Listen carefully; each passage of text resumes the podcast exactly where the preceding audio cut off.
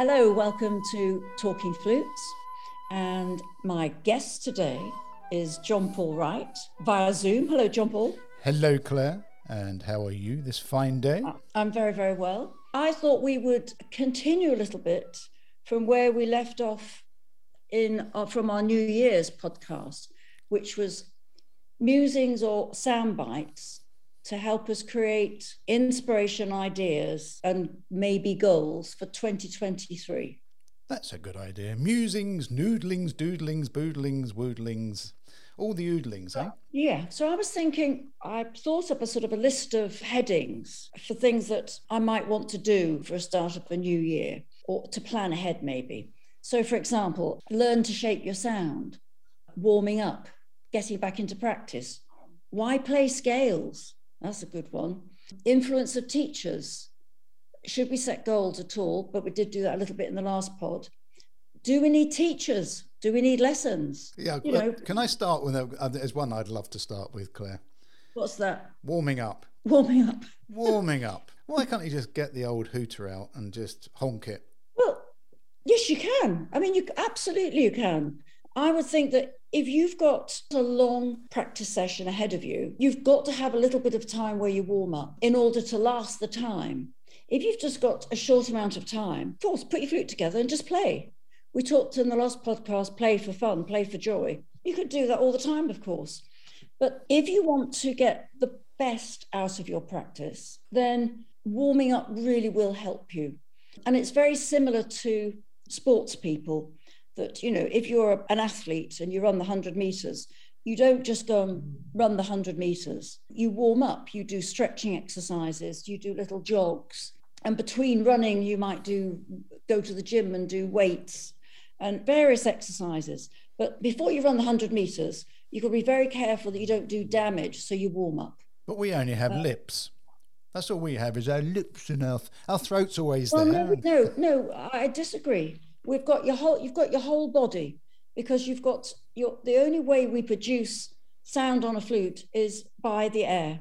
So we've got to think about breathing, how we breathe, making sure that you're using the right muscles to breathe, and that you're able to expand your lungs and then expel the air as well.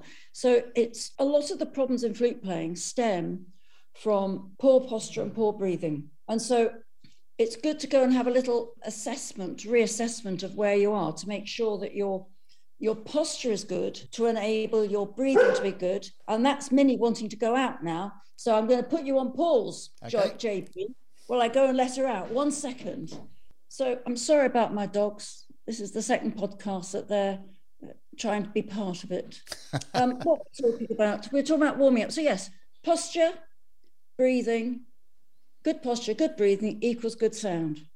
So warming up is not just blowing a long note. Warming up is thinking about how you stand in relation, if you're going to use music, to your music stand, how you put your flute up if you're sitting down, not just standing up. And then thinking about the breathing. You can do breathing exercises before you pick your flute up. So there's many ways that you can warm up, and you could do something different every day. You don't have to do the same thing. We often talk about doing long notes, which can be very boring for some people, but why not just play a beautiful tune in the low register? We've talked about that before in the past. Just a very simple low register tune, make one up even better, and just have fun with it and gradually get your embouchure working. The other thing at this time of year, of course, is that it's so cold, being in the middle of winter. If your fingers are cold, they don't move. The same as if your embouchure is cold, it doesn't move properly. But a really good trick is just to run your hands under hot water for a few seconds, almost as hot as you can manage. And then you find your fingers fly all over the place. It's wonderful. So that's good. You could also have fingerless gloves to help keep your hands warm. And it's really very important to be warm when you play. So wrap up as much as you can, because you only have to have movement in your fingers and your embouchure, your ribs as well, so nothing too tight. And that should help you in the cold weather, and that helps with your warming up. Posture. It's okay. There's a lot said about posture and the right posture for flute players. And we're going to cover teachers and teaching later. But say that you're coming back to flute playing. How do you realign your body so that your posture is correct? It's very much similar whether you're sitting down or standing up, in that the flute needs to be out at an angle of about 45 degrees from the end of your flute to your right shoulder. And so you have to turn your head slightly to the left when you put your flute up and take your flute to your head, not your head to your flute. And so there's a space between the end of your flute and your right shoulder. And if you're going to sit down, you keep that angle. And then you think about the music stand has to go in front of your face, not in front of where your feet are facing. And how about your spine? How straight? Well, we always say to be upright, but not leaning back. You need to be supported by your hips. So you think of a line going down through your shoulder, through your hips, through your ankles, and not to lock your knees, so that you keep sort of bouncy, almost sort of on your toes, to keep yourself sort of loose. So we often talk about being relaxed. It's a very important thing, you know, tension stops movement. So if your fingers are tense, they won't move. If your embouchure is tense, if you've got a tight embouchure, it won't be flexible. So keep nice and relaxed and try and eliminate any tension if it should arise. So if you stand very upright and lock your knees, that's not a relaxed pose. Sometimes you can be more relaxed sitting down, so you could try that. Do you remember in the last podcast I spoke about my mate Dave, the piano player? How could I forget? Well, Dave also says that he has to warm up because, just like you've said, his fingers, they can't function straight away. So he has to slowly warm them up so that they all start working wibbly wobbly like flute players, but we sort of, our fingers move acrosswards, his goes downwards. So dear old Dave, even Dave, if Dave has to warm up, then everybody should have to warm up. How about sound, Claire? I mean, for me, that is the most critical function of playing the flute, because I think anyone can play fast. The flute's been invented to play fast. One of the most important things I would say to people is that we should all learn to shape our sound. Now, what I mean shape, it's very similar to sports like tennis, football, golf, where the top players are able to shape their shots. So imagine tennis, you've got various ways you spin the ball, which create different effects. And that makes their playing more varied, their technique more varied, which means they're more accomplished and they win more games. So by shaping or changing the sounds we make, we add interest, variety, depth of sound. And there are so many ways to shape the sound. So by the dynamic, the vibrato, the colors you use, that's really what I would, if there was one thing I'd say to for everyone to really pay attention to this year, it's think about the shapes, because the shapes make us more interesting. You can't play expressively without shaping the sound, because playing expressively and communicating the composer's wishes is all about shape. You know, if you see a crescendo or diminuendo, that's shaping the sound. So rather than playing in a monotone, we've got to learn to shape to create a multicolored world. So that's really what I mean by shaping the sound, but there's many, many ways you can do it. In terms of colors, and by colors, also we've talked about this a lot before in the past. By colors, I just mean the different types of sound you can get on your flute, the different textures. I use color because it switches on my creative juices when I think of color. I use chocolate, Claire. I think you know that. Food. I was going to say food is also good. Food is also very, very good. You know, if you want to play like green custard, then that's fine. As usual, you take it the opposite extreme. That's normally me that does that. Or blue chocolate. That's absolutely fine. And it's not so much that it doesn't actually mean anything, but it might help you change something in your setup that shapes the sound. So I would say start with dynamics, because dynamics immediately give you shape. Now, of course, one of the problems of dynamics is that you can play out of tune. So you've really got to listen to the intonation. Dynamics will shape, and create more interest in what you're doing. And think about, first of all, just doing simple things, doing a crescendo or doing a diminuendo, and then think about where you're going. Are you going to from piano to forte, or piano to fortissimo, or pianissimo to mezzo piano? Think of where you're going to, or where you're coming from. Maybe it's fortissimo down to forte, and see if you can grade the dynamics so that you know where your parameters are. Because it's no good saying play dynamics like a piano player would have dynamics, because they've got such a vast dynamic range compared to us, or a trumpet player, or a piccolo player. As a flutist, we have to find where our parameters are for our dynamic range, and then make sure we use them. And sometimes you've got to say, there's a lot of negativity at the moment about a lot of very accomplished players, but they just play loud. And I would say, always save something in reserve, whether it's the biggest fortissimo you've got or the biggest pianissimo you've got. Keep it in reserve for a really, really special moment. Don't give us everything all at once. You know, it should be a lovely variety of dynamics. And so save the extremes for the special moments, because then it makes more impact. I like the fact that you said, when you're shaping the sound, remember where you're coming from, because it's very easy when you're playing a piece of music to always be looking ahead and focusing ahead and almost forgetting the dynamics, the tonal colours that have been following previously.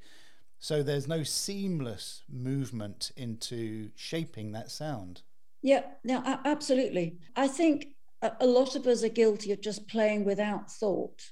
Maybe just spend, if you had one practice session where you're more mindful of the dynamics, just pick one aspect, because there's often so many things going around on our head that we can't really sort anything out.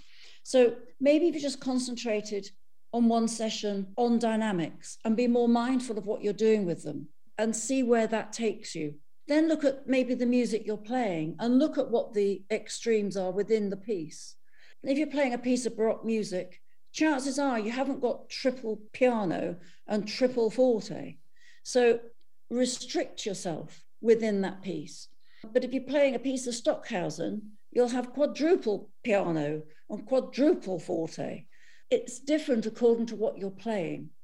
Don't give us everything on every single piece. If you were to go and listen to lots of flute players, whether it's on YouTube or going to concerts or a flute convention, sometimes you'll find a lot of players are guilty of just playing loud. Might be fabulous, beautiful loud, beautiful sounds, wonderful technique, but it's not music making. We're looking for the beauty in the sound, which means lots of variety, and it starts with dynamics. So that's one thing we can look at. Let's look at the next thing you mentioned, which is my love, scales. I've always been a scaloid. I love scales. Scales enable your fingers to move and to enable you to see passages, and your fingers almost to move through muscle memory, doesn't it? You could say that all music is built up on with scales and arpeggios. They are the foundations on which our technique can grow. They also help us understand and learn all the different keys, you know, which is hugely important, which develop our oral skills. And they then help us understand the structure of the music that we play. So what is a scale? So a scale is a sequence. And I think that we should be playing more sequences in our practice to help us understand the keys and understand how keys work and how they relate to each other. So a sequence is just a pattern that it can be repeated in all keys. So a scale is the most common sequence that people play. It's a pattern of notes, moving by step, that we play in all the keys. Unfortunately, scales can be the most boring. Then get creative with them rather than not practice scales.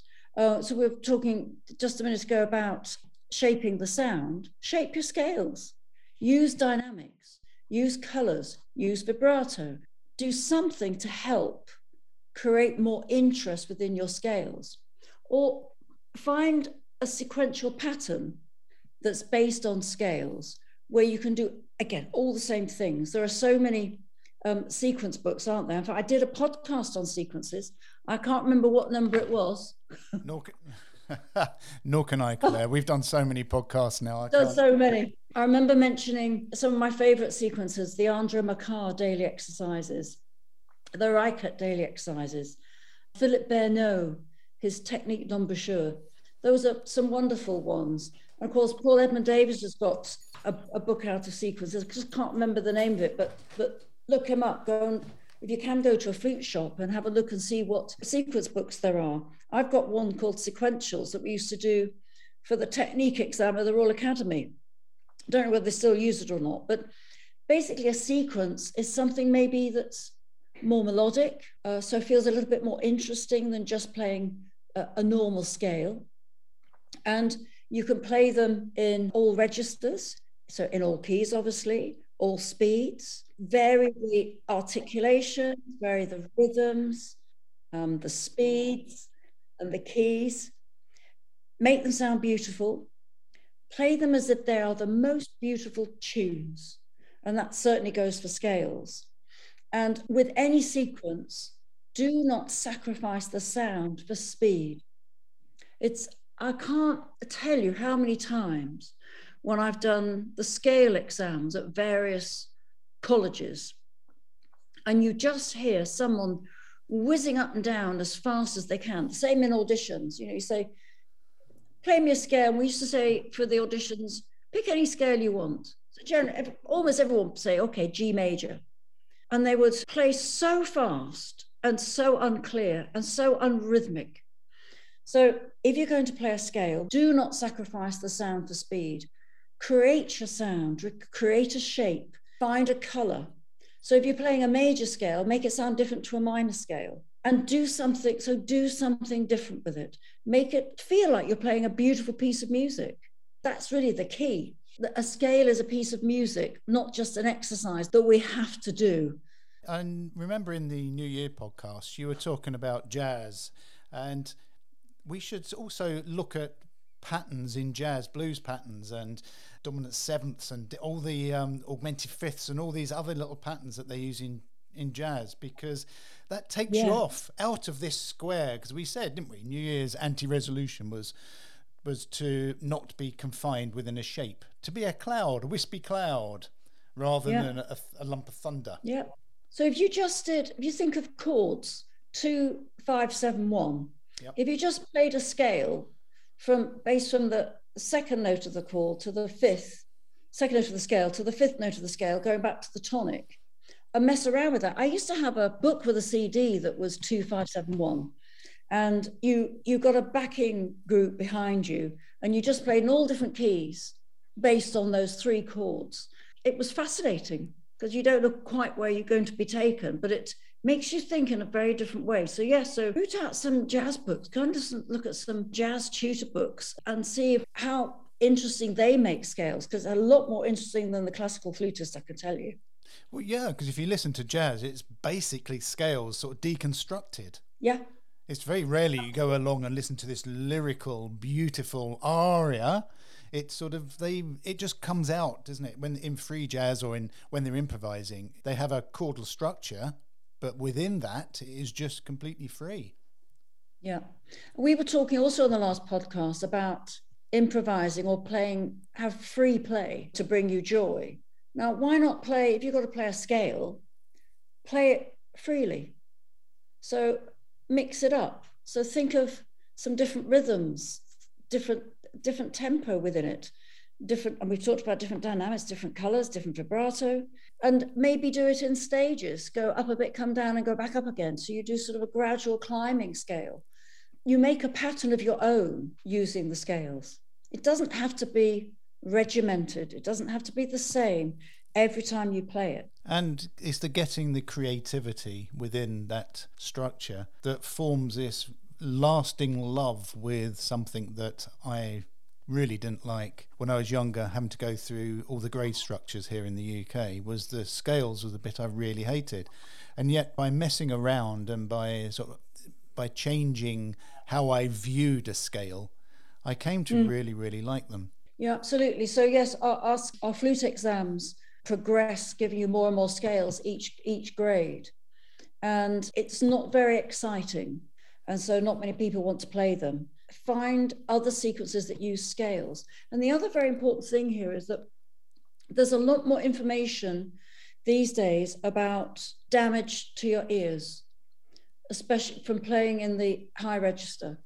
And of course, if you're just playing standard scales, extended scales up to B or C or D, then you can, you know, without knowing it, you could be damaging your ears. So first of all, if you're doing a lot of top register practice, get yourself fitted out for special musician earplugs that will then protect you from those high harmonics.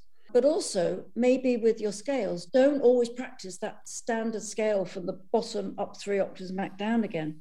Just do a sequence of the top notes for a little bit of your practice, just for a few minutes, and then do less extended scales for the rest of the time. So don't always play these huge extended scales. Do another type of sequence that works on that top register so that your ears are a little bit more protected. Should we banish top Ds and top Es from our performing repertoire? I mean, how often did you ever have to play a top D or even a little bit higher?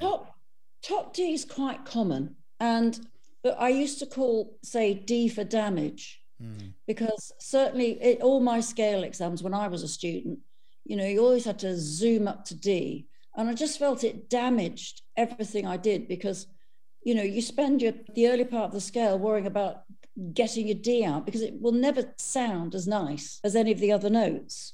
So I would rather have a sequence that just works on that top register rather than have the whole scale go up to there.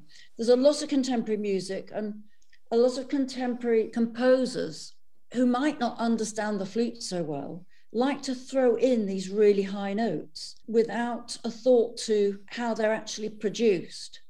I think it can do a lot of damage. But when I was talking earlier about dynamics, keeping the extra special quiet or the extra special loud for a really good effect, you know, save them for those moments where you really need to make a strong impact. A lot of composers who really understand the flute, they do use the top very high notes for effect. So you might have something that is a real flourish ending on a top E or D. Isn't it the Boulez that ends on a top E? I've forgotten now. Well, top E was always sounded like a top F for me because I was so sharp. And that's the problem I have with the high notes. Yeah, but they are sharp. And if you try and get them in tune by blowing down, sometimes they don't come out and you change your technique too much. And the strain of getting these high notes, if you're not used to it, means it damages the embouchure shape for the lower octaves, which is why I think you should separate that third octave as a separate practice, so it doesn't damage your lower 2 octaves. Because you see a lot of people, they do an extended scale and you can hear in the low and the middle registers that they're worried about the top before they get there. It's something I've always been concerned about. And most of the time, students don't have a choice because it's part of the curriculum that you have to do an extended scale shooting up to the top. And in the grade exams we have generally, the boards that we have in the UK, it's a pity because I think it does cause a little bit of damage. Do you think we've done enough musings? I think we probably have done enough musings or whittlings. Or doodlings or noodlings. I did like that, noodlings. You said that in the last podcast. I'm using that a lot now, noodling. Can you noodle on anything? Noodling's not just playing the flute, is it? You can noodle on with a pen, can you? And write and... Yeah. That's doodle. Yeah. That's doodle. Doodle noodles. It's like doodle. You see, all of us doodle. With you're sitting, you're a bit bored. You've got paper in front of you and a pen or a pencil. Most of us do a few doodlings. Yeah. What do you doodle? Do you doodle the same thing? No, always different. I don't know what it is. If I'm doodling, I sort of do a pyramid and I sort of do sticky things coming out, and I think it's really weird and it's really sort of strange. Certainly, if I'm in a meeting, sort of financial meeting or something, then my doodling, noodling, woodling, poodlings are. very, very different depending on whether I'm, how bored I am at the time. Yeah. No, I do triangles too, and I do overlapping circles, and then I start shading in different parts of the circles. Oh. And you can definitely take that into your flute playing. You do a Venn diagram. They do. Claire doodles a Venn diagram. It couldn't have been any different, could it? It's been a pleasure being invited back on, Claire. You're very, very welcome. We're getting very close to 250 pods now, aren't we? I know, it's getting a lot. But we still would like people to tell us what they would like us, what they would like to hear. We talked at the back end of last year about still being relevant, and someone did write in and said, yeah, keep doing what you're doing, and they didn't mind about us repeating stuff, but it's nature of the beast, really. We will repeat ourselves. Well, I have a habit of that. The older I get, the more I repeat. It's my short-term memories going, my lady. We will keep going until someone tells us to stop, won't we? Oh, please do. Please do, and I can go and do something less boring instead. Well, thanks very much, JP. Thank you. And just our normal reminder to have a look at our Facebook page, Talking Flutes. Messages there, or Instagram, Twitter, @flute@claireflute, and email flutepodcast@gmail.com. Many thanks, JP. A joy as always, my lady. Take care, everybody. Bye. Bye.